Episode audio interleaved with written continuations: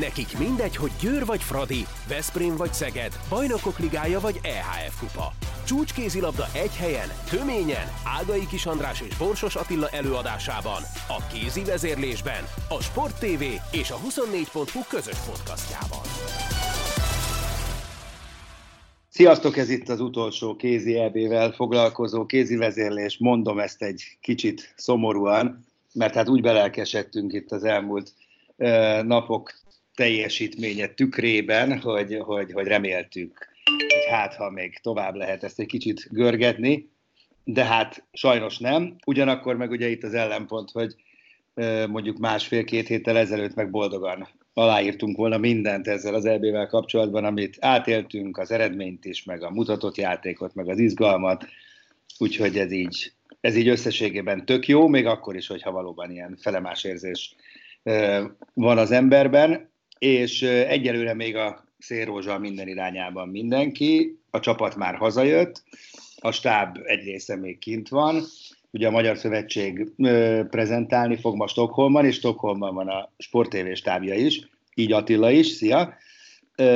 Milyen volt az út, hogy vagytok, milyen idő van Stockholmban, mi a helyzet? Hát a svéd időjárás az eléggé hasonlatos itt Stockholmban is, mint Malmöben volt, úgyhogy ez nem sokat változott. Egy picit szomorúbbak vagyunk, mint 2-3 nappal ezelőtt, mert akkor tényleg még azt hittük, hogy úgy jöhetünk Stockholmba, hogy nem csak a Magyar Szövetségnek a prezentációját fogjuk meghallgatni a mai napon, hanem a csapattal is tudunk tárgyalni, hogy a holnapi elődöntőre milyen terveket szőttek. De hát sajnos így alakult, és hát tényleg, ahogy mondtad, ez egy ilyen nagyon ambivalens érzéseket kelt, mert annyira elragadott minket is az a hév, amivel a magyar csapat játszott, és azokat a mérkőzéseket megnyerte, különösen gondolok az izlandiak és a szlovénok ellen. És hát ezek után ugye a vége az nem sikerült valami nagyon jól, és ez a 9. helyezés, ami ebből összejött, ez tényleg úgy nem tükrözi igazából azt az eufóriát, amit itt átéltünk egy pár napig. De hát ez a realitás, azért ebbe bele kell szerintem törődnünk, hogy jelenleg nem tudunk azért napról napra óriási bravúrokat hozni, és azt is tudomásul kell vennünk, hogy egy ilyen portugál válogatott azért előrébb tart a csapatépítésben jelenleg, összeszokottabbak, nagyobb a taktikai repertoárjuk, a játékosaik talán több jó játékosuk van, azt is elfogadhatjuk, úgyhogy hát ez maradt nekünk most csütörtökre, hogy meghallgatjuk a 24-es Európa-bajnokságra való magyar pályázatot. Így van. Majd arról is azért ejtsünk pár szót, de azért nyilván térjünk vissza az EB-hez, és én most mindig azt szeretném, és ez tök jó lenne, hogy ez egy nagyon érdekes podcast lenne, úgyhogy remélem, hogy az is lesz. Ezért most azt javaslom, nem tudom, egyetértesz, hogy most az összes aspektust ne járjuk és beszéljük körül, mert már mindenki leírt mindenkit, hogy tényleg, vagy mindent, hogy milyen jó ez, és jó érzés, és hogy mennyire előre mutató, stb. Én azt javaslom, hogy beszéljünk egy-két konkrét helyzetről, akár még problémáról is, mert nyilván az a kérdés, hogy tudunk innen előre lépni, mert szerintem azt senki nem vonja kétségbe, hogy ez itt egy parádés menetelés volt az utolsó 2 meccset leszámítva, hogy erre lehet építeni, stb. Én azt gondolom, hogy ezzel mindenki egyetért, úgyhogy nem mondjuk el 101 egyszerre is. Viszont van itt egy pár dolog, amiről szerintem érdemes beszélni. Kezdjük mindjárt azzal, amit Bánhidi Bence nyilatkozott a meccs után, ami úgy gondolom, hogy nem csak ennek a csapatnak a sajátja, hanem általános magyar probléma, és kíváncsi vagyok, hogy te mit gondolsz, hogy lehetne ezen mégiscsak változtatni. Ugyanis próbálom szó szerint idézni Bencét. Bence azt mondta kicsit, nem, nagyon keserűen a meccs után, hogy hát oké, tök szép ez meg minden, de ha van egy kis nyomás, akkor tele van a gatya. és ezt már annyiszor beszéltük mi is, hogy amíg nincs tét, amíg nincs teher, amíg nincs elvárás, addig általában minden szép és jó, ahogy van, akkor meg más a helyzet. Ez egy pszichés kérdés, valószínűleg semmi köze a kézilabda szakmához.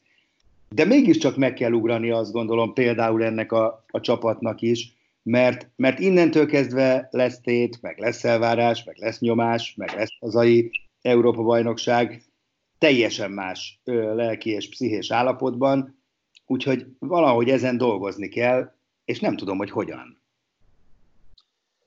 Hát persze ez a legnagyobb kérdés a magyar sportnak általában, azt lehet mondani, de a kézilabda válogatottban ugye sokszor felmerült. Én azt hiszem, hogy ezt két irányból lehet talán megközelíteni. Tehát az, ha nyomás alatt kell játszani, akkor tudják a játékosok feldolgozni, hogyha van egy olyan egészen betonbiztos bázisuk a játékukban, amihez úgy tudnak visszanyúlni, hogy az teljesen automatikusan működik, és nem kell túl gondolniuk. Egy olyan fajta csapat összeszokottság, automatizmus, tömeg, ami akkor is működik, hogyha a piros eső esik, és ehhez viszont az kell, hogy egyrészt a játékosok egyénileg megfelelő taktikai, technikai és erőléti szinten legyenek, másrészt meg a csapatszintű összjáték már olyan kidolgozott legyen. Na most azért, hogyha a mai magyar válogatottat megnézzük, akkor azt látjuk, hogy azért ezekből az összetevőkből jelenleg még nem sok van meg. Tehát most azt mondani, hogy ez a magyar válogatott ezzel a három edzővel már egy nagyon nagy munka után lenne és ki lenne építve, azért az nem igaz, hiszen egyszerűen erre nem volt idő, hiszen nem tudom, 2 hónapja nevezték ki tulajdonképpen a kapitányokat, ez a keret ez gyakorlatilag 1 hónapja állt össze, tehát egyszerűen becsapnánk magunkat, ha azt mondanánk, hogy itt annyi rengeteg munka van már, hogy ennek van jönni a nehéz pillanatokban. Igazad van, de te most egy picit tegyük már félre magát a kézilabda szakmát. Mert én azt gondolom, hogy értem, ez esetben, ebben a konkrét esetben neked ebben igazad van. De ennél sokkal tágabb a probléma, és mondom, szerintem sokkal inkább lelki eredetű. Persze, sokkal könnyebb úgy magabiztosnak lenni, hogy 1000 óra gyakorlás van mögötted, ebben neked igazad van. De mégis valahogy ezt látjuk évtizedek óta, hogy azért ezt függetlenül a szakmai pozíciótól többször nem bírják el a magyar sportolók, mint elbírják, és akkor most nagyon diplomatikusan fogalmaztam, hogy ezt tehát szerinted akkor konkrétan legyen pszichológus a csapat mellett? Vagy legyen nekik valami mentális trénerük, tréningjük, stb.? A klubok alkalmazzanak valamit máshogy kéne biztosan csinálni. Tehát az biztos, ami eddig ment, az nem, ebben a tekintetben nem működik. De hogy én nem gondolnám, hogy nyilvánvaló, hogy a sportpszichológusnak, a mentál tréningeknek, a mentális felkészítésnek nagyon fontos terepe van a modern sportban. De az nem gondolom, hogy egy csoda gyógyszer lenne. Ezt úgy is tudom mondani, mint hogy azért elég sokat látok ebből, hiszen a fiam sportpszichológus, és nagyon sokféle sportolóval, magyarokkal, külföldiekkel foglalkozik, tehát látom azt, hogy mi a sportpszichológusnak a munkája. Tehát ez egy nagy segítség lehet, de ettől várni a csodát, ez szerintem nem a megoldás. Igazad van, de itt valami nem fogja ezt megoldani, de hozzásegíthet azért, lehet, hogy nem a pszichológus, ez csak egy kérdés volt, lehet, hogy teljesen más, hogy hol van, lehet, hogy a klubvezetőknek, a sajtónak, a közhangulatnak, tehát maguknak, a játékosoknak, szóval valószínűleg itt mindenkinek egy picit hozzá kéne ehhez tennie, hogy ne legyen ilyen sorskérdés és sorscsapás nálunk minden egyes sportesemény, mert én azt gondolom, hogy valahol ez a lényeg, hogy mi ezt egy sors adományként vagy csapásként élünk meg, vízilabda, kézilabda, futball, bármit. Ha ezek a dolgok a helyükre tudnának egy kicsit kerülni, akkor valószínűleg kisebb lenne a nyomás is.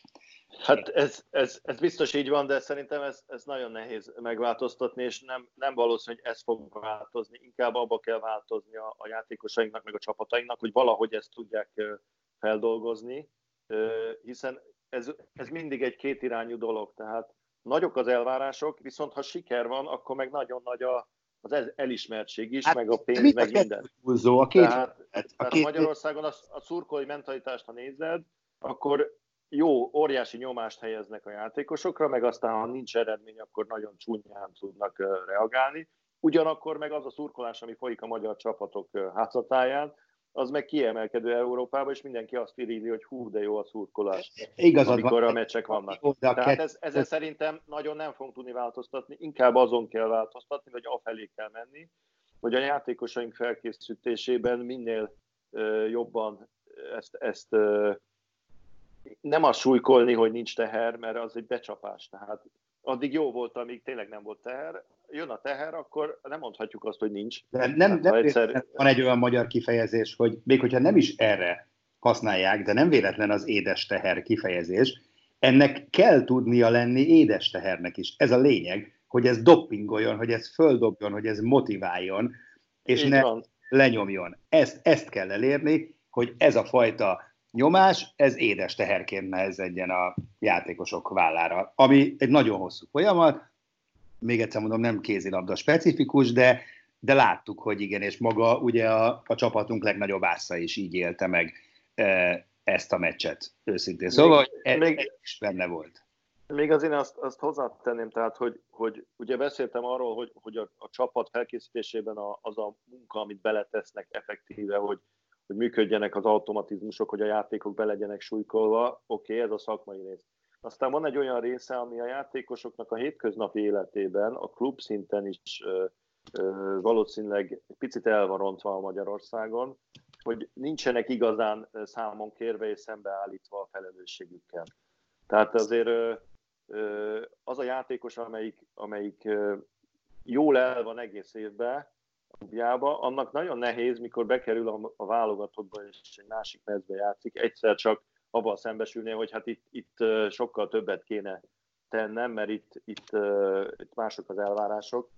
Tehát azt hiszem, hogy egy picit az amit egy mai sportoló, jelen esetben egy kézilabdázó kap a sportért, hogy játszik hetente, meg edz, avval szemben napi szinten kell egy picit nagyobb követelményeket felállítani, a játékosokkal szembe a belső motivációjukkal kapcsolatosan. Nyilván, hogy ez egyszerű így mondani, és nagyon nehéz megvalósítani, de én azt tapasztalom a külföldiekkel összehasonlítva, akár a skandinávokkal, akár a franciákkal, vagy a spanyolokkal, hogy a belülről jövő motivációjuk, amivel fel tudják azt fogni, hogy hát azért én egy jó játékos vagyok, egy csomó pénzt kapok, ez egy baromi nagy dolog, ebben jól kell gazdálkodnom, és ez nem az életnek az adománya, hanem ez egy olyan dolog, amiért folyamatosan dolgozni kell, és talán a magyar játékosoknál ez nincs jelen eléggé a mindennapokban, és amikor szembe kerülnek a nagy feladattal a válogatottban, akkor ez egy picit megroppantja őket. Ez így van. Jó, akkor ezt úgyis végtelenség is beszélhetnénk róla, de szerintem ezt most így nagyjából kitárgyaltuk. Jó, szakmázzunk egy picit. Van egy poszt ebben a magyar válogatottban, illetve kettő, ahol azért van még bőven hova előre lépnünk, ez pedig a szélső játék. Ugye egészen konkrétan szinte nem volt nekünk az EB-n, és így is tudtunk nagyon szép eredményeket elérni. Hangosan gondolkodva, költői kérdés is. Lehet-e ezt hosszú távon eredményt? Tehát inkább úgy kérdezem, hogy érhetünk el ennél sokkal jobb eredményt hasonlóan passzív szélsőjátékkal, és ha nem, akkor hogy fogunk tudni ezen változtatni, mert hát legalábbis én azt gondolom, hogy ebben azért nagyon előre kéne valahogy lépnünk. Hát az nyilvánvaló, hogy ha megnézzük a tendenciákat a jó csapatokkal, összehasonlítjuk a statisztikai adatokat, akkor nagyon szembetűnő, hogy mennyire kevés szélső próbálkozásunk van. Én azt hiszem, hogy ez egy kettős probléma. Egyrészt a magyar csapat játékában nincs benne a szélre való játszás, és ezt egyébként valahol olvastam, vagy hallottam, hogy meg is mondta a Nagy Laci, hogy abban a kézilabdában, amik őt szeretnének, nincs a szélsőknek igazából a felállt-fal elleni játékban komoly szerepük, és ez látszik is a játékon. A másik oldalról az is igaz, hogy a szélsőink egy picit beletörődnek ebbe, és már azokat a helyzeteket sem nagyon merik felvállalni, amit mondjuk egy dán, vagy egy svéd, vagy egy horvát szélső, amikor már 20 perc áldogál a sarokba, akkor azt mondja, hogy 2 lépésem van, beviszem, aztán megpróbálom bedobni. A mi szélsőink ezeket nem vállalják föl, és ebből a kettőből aztán az jön ki, hogy gyakorlatilag, ha a portugálokkal például összehasonlítjuk, akkor pont kétszer annyit próbálkoztak szélről, mint a magyarok, és pont kétszer annyi gólt is lőttek. Tehát azért ez egy óriási különbség, és hogyha ezt tovább görgetjük, ugye szakmailag nézve a játékot, akkor azt látjuk, hogy magyar statisztikákat, ha figyeljük, akkor keveset lövünk szélről, nagyon kevés betöréses akciónk van és gólunk, viszonylag kevés a lerohanásos játékunk, amiből sok van az egyrészt a beállós megjátszás, másrészt a 9-esről való lövés.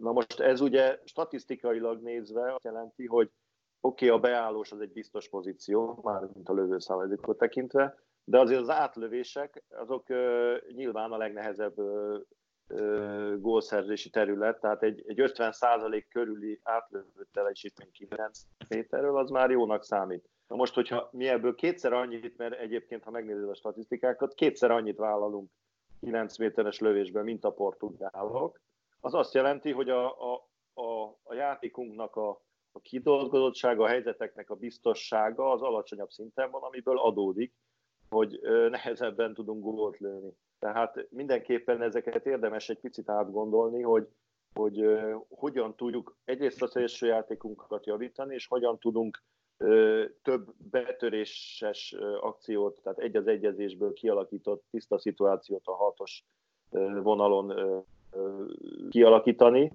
mert ezen keresztül nőhet nyilván a hatékonysága a támadójátékunknak.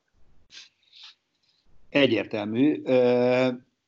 Az a kérdés, hogy hát nem, szóval ugyanezekkel valószínűleg nem nagyon fog itt az elmúlt, vagy az elkövetkezendő 1-2 évben új szupertehetséges szélső teremni sehol, úgyhogy Hornyák Petinek és Bóka Bendegúznak kell, azt gondolom, egy kicsit magányabbnak lennie, nem?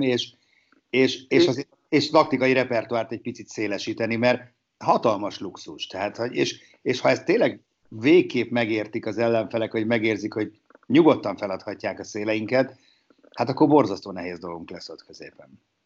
Igen, és az a nehéz, tudod, hogy nem is mondanám azt, hogy a mi szélsőinknek a minősége az erre predesztinál minket. Tehát ez, azért az, hogy a Bóka gyakorlatilag az összes lövését belövi, az nem azt mutatja, hogy nem kéne neki labdát adni. Aztán az más kérdés, hogy lehet, hogyha kétszer ennyit lőne, abból már nem tudna ennyire pontosan lőni, ezt nem tudjuk, mert ugye ez nem következik be. De azért visszamenőleg, ha megnézem a magyar vállalatok játékát, egészen az én periódusomig, hát nagyon nem játszottunk szélre sose. Tehát nekem is voltak a vállalatodó olyan meccseim, hogy egyetlen egy lövést nem tudtam kapura engedni, pedig szerettem lőni, azt bizonyíthatják a játékos társaim. Tehát én azt gondolom, hogy azért itt azon is múlik, hogy egyszerűen nem adunk labdákat a szélre, és nem tudjuk igazán, tehát hiába játszana nálunk a Swanhamsen, lehet, hogy ugyannyit tudnak kapura lenni. Abszolút. Igen, csak valószínűleg ez hosszú távon nem megy, meg hát azért, amikor a Sport TV-ben most már kollégánk Pásztor Pista, meg az Iván Csiktesók játszottak, ami ugye abszolút a közelmúlt, meg Harsányi Geri, stb. Azért a mostaninál, tehát most látványosan kivettük gyakorlatilag ezt a repertoárból, ennél azért sokkal több szélső megmozdulásunk volt az elmúlt években, azt gondolom. Igen, ez egyértelmű, és azért, hogyha figyeljük a játékunkat, az is volt szerintem egy picit a probléma, hogy ugye sokat játszottunk szélsőbefutóval, főleg a Hornyák, aki rendszeresen ugye az ellenoldali 1-es, 2-es közé befutott, ahonnan nyilván azt jelenti, hogy akkor ő szélről nem fog lőni. Másrészt azért ő alkatilag beállósként nem egy olyan játékos, aki igazából ott zavart tud okozni, és ehhez még hozzájött az, hogy a szélsőbefutók után nem játszunk elég szélesen, tehát gyakorlatilag a 20 méteres pályán, széltébe egy olyan 10-12 méterre betömörítjük az ellenfél védelmét. Nyilvánvaló, hogy ezt csak átlövésekből lehet esetleg megbontani, vagy a Bánhidinek egy jó pozícióba betett labdával. Tehát biztos, hogy érdemes azon filózni, hogy hogyan tudjunk szélesebben játszani, hogyan tudjuk a szélseinket jobban használni. Egyébként ez egy nagyon érdekes, hogy is mondjam, csak ellentét, mert a magyar női válogatott a románok, illetve a montenegróiak ellen egy mérkőzésen többet lőtt célről, mint az összes meccs alatt a férfi válogatott. Tehát még azt sem mondanám, hogy a magyar kézilabda ilyen, jelenleg a férfi kézilabda ilyen, mármint a válogatott szinten. Így van, így van. És szeretném, ha még beszélnénk egy pár szót erről a szokatlan edzői felállásról, erről a Csema, Nagy Laci, Gulyás trióról, ami azt gondolom, hogy abszolút átment a vizsgán, sőt, tehát összességében nagyon jól muzsikáltak. Még azt is el tudom képzelni, hogy nem mintha egyedülálló lenne, bár a hármas az egyedülálló talán, mert azért párok most már elég régóta vannak, de nekem meggyőződésem, hogy annyit gyorsult a játék az elmúlt mondjuk évtizedben, maradjunk ebben, hogy ezt valószínűleg egy ember már nem nagyon tudja megoldani, ha klasszikus másodedző van csak mellette, aki mondjuk tényleg csak kisegítő feladatokat lát el. Ez már minimum két emberes feladat, de egész jól működött ez a hármas, viszont nyilván van még mit csiszolni rajta, egy-két időkérésnél, vagy időkérés elmaradásánál, cserénél lehetett érezni, hogy azért még ők sem annyira összeszokottak, mint ahogy a csapat sem. Hát ez egyértelmű, de mitől is lennének összeszokottak, hiszen korábban ebben a felállásban két edzőmeccset vezényeltek le, tehát az a rutin, ami a mérkőzések vezetésénél, és különösen az időkéréseknél, nem is ami az időkérés alatt történt, mert ott egyértelmű volt a leosztás, hogy a Csema elmondja a mondandóját, de az időkikéréseknél én többször éreztem azt, hogy egy picit egymásra várnak az edzők, hogy akkor volt, hogy a Laci kért időt, volt, hogy a Csema kért időt, volt, hogy a Gulyás kért időt. Ebben szerintem egy pici hát rutintalanság volt még, hogy akkor ezeket hogyan kérjük ki az időket. Egyébként szerintem mi vagyunk az egyetlen csapat, aki rendszeresen nem használja ki a három időkérési lehetőséget. Ezt csak nagyon sima meccseken szoktuk látni. De nem minthogyha ezen múlt volna sok minden, de az biztos, hogy ebbe az összeszokottság meg a mérkőzés vezetési rutin azért az segíteni fogja az edzőket. Mindazonáltal az tényleg kívülről is látszott, hogy megvan az a fajta összhang, hogy nem beszélnek az edzők keresztbe egymásnak, a játékosok felé elég egyértelmű, hogy kitől milyen típusú tanácsok fognak jönni. Tehát ez a része, ez teljesen jól működött. Aztán ugye nyilván itt még ki kell emelni azért az erőnléti edzőnek a munkáját, ami úgy tűnt, hogy nagyon jó, de azért a végére csak elfogytunk. A kapusedző is szerintem remekül dolgozott, mert a Roli egészen extrán védett, szerintem az ő pályafutás alatt világversenyen talán összességében a legjobb teljesítmény nyújtotta. Tehát szerintem itt a szakmai csapattal nincsen probléma, de az is biztos, hogy kell még x számú edzés, hogy azért ezek a fiúk igazán összeszokjanak, és nagyon fognak szerintem kell lenni azok a játékosok, akik most nem voltak itt. De az egy komoly feladat lesz az edzőknek, hogy illesszék be a Budót, a Lékaimátét, a Juhász Ádámot egy olyan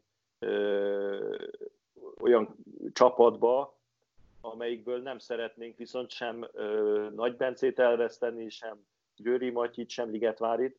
Tehát itt is, ez is szerintem egy nagy feladat lesz az edzők számára, hogy a visszajövő játékosokkal elősödjünk, és ne gyengüljünk olyan értelemben, hogy azok, akik most jól játszottak, azok visszaesnek abba a státuszba, hogy nincs rajtuk felelősség.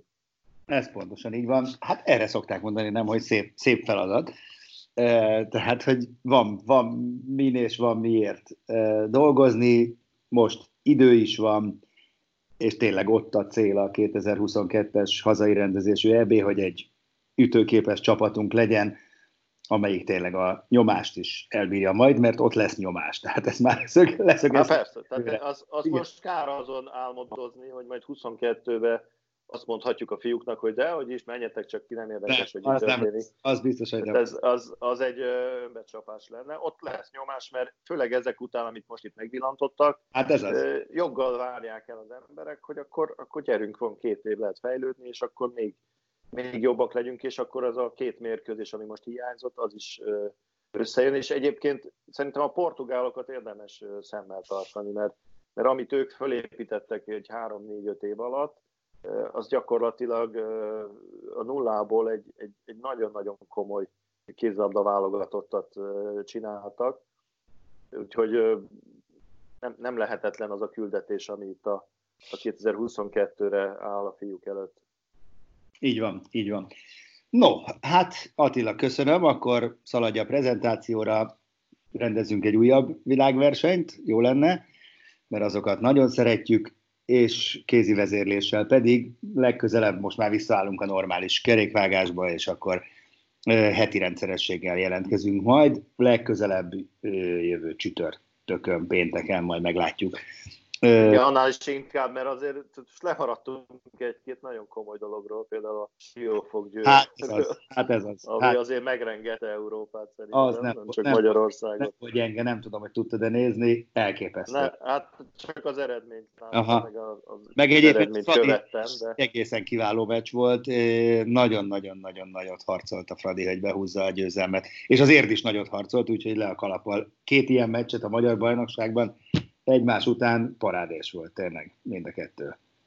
Na, úgyhogy majd ezekről is beszélgetünk bőven. Mára viszont akkor ez volt az utolsó EB külön kiadása a kézi vezérlésnek. Köszi, hogy hallgattatok minket. Úgy tudjuk, hogy nagyon sokan hallgattatok minket, úgyhogy ezt meg külön köszönjük, és akkor maradjon ez így a továbbiakban is. Sziasztok! A műsor a Béton partnere.